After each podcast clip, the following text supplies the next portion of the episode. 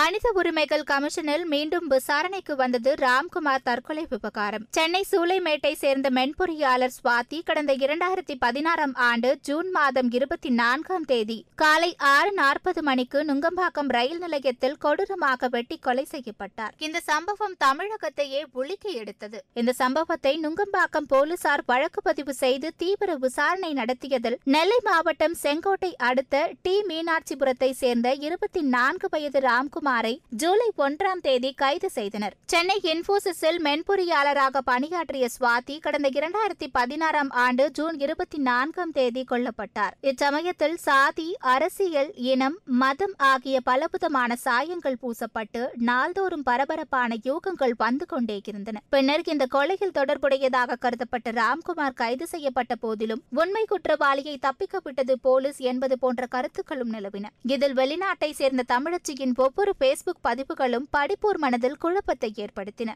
இந்நிலையில் ராம்குமார் மரணமடைந்து விட்டதால் இந்த வழக்கை எழும்பூர் நீதிமன்றம் முடித்துவிட்டது. கைதான ராம்குமார் அசாதாரண முறையில் புழல் சிறையில் மரணமடைந்தார். அவருடைய மரணத்தை தற்கொலை என காவல்துறை தரப்பு தெரிவிக்கிறது. ராம்குமாரின் பெற்றோரும் மனித உரிமை செயல்பாட்டாளர்களும் முன்னாள் நீதிபதிகளும் கூட இது கொலையாக இருக்க வாய்ப்பிருக்கிறது என்கின்றனர். சிறையில் இருந்த ராம்குமார் எப்படி தற்கொலை செய்து கொண்டிருக்க முடியும் என சமூக ஊடகங்களில் கடும் கண்டனங்கள் எழுந்தன. மேலும் இந்த வழக்கை மனித உரிமைகள் கமிஷன் கையில் எடுத்தது. போலீசார் கைதின் போது கழுத்தை அறுத்து கொண்டு தற்கொலைக்கு முயன்றார் ராம்குமார். இதனால் அவர் ராயப்பேட்டை அரசு மருத்துவமனையில் அனுமதிக்கப்பட்டு பின்னர் புழல் சிறையில் அடைக்கப்பட்டார். புழல் சிறையில் அடைக்கப்பட்டிருந்த அவர் மின்சார வயரை கடித்து தற்கொலை செய்து கொண்டதாக தெரிவிக்கப்பட்டது. ஆனால் ராம்குமாரின் மரணத்தில் சந்தேகம் இருப்பதாக அவரது தந்தை பரமசிவம் மனித உரிமை கமிஷனில் புகார் அளித்திருந்தார். இதுகுறித்து மனித உரிமை கமிஷன் வழக்கு பதிவு செய்து விசாரித்து வந்தது. புழல் சிறை கண்காணிப்பாளராக இருந்த செந்தாமரை கண்ணன் துணை செயலர் உதயகுமார் தலைமை பாடன் சங்கர் ராஜ் உள்ளிட்டோரிடம் விசாரித்து வந்தனர். சுவாதி கொலை வழக்கில் புழல் சிறையில் அடைக்கப்பட்டிருந்த ராம்குமார் தற்கொலை செய்து கொண்ட விவகாரத்தில்